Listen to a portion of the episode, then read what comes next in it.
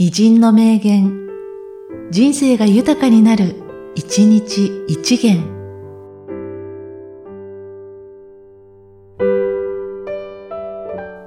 7月15日、国木田独歩。道に迷うことを苦にしてはならない。どの道でも足の向く方へ行けば、必ずそこに見るべく、聞くべき、感ずべき獲物がある。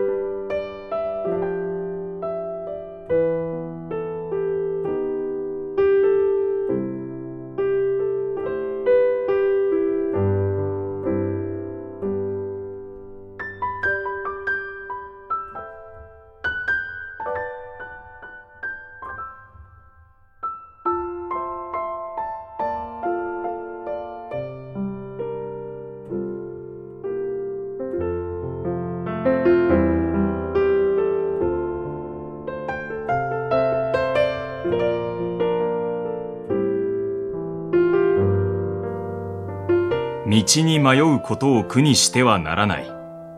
どの道でも足の向く方へ行けば、必ずそこに見るべく、聞くべき、感ずべき獲物がある。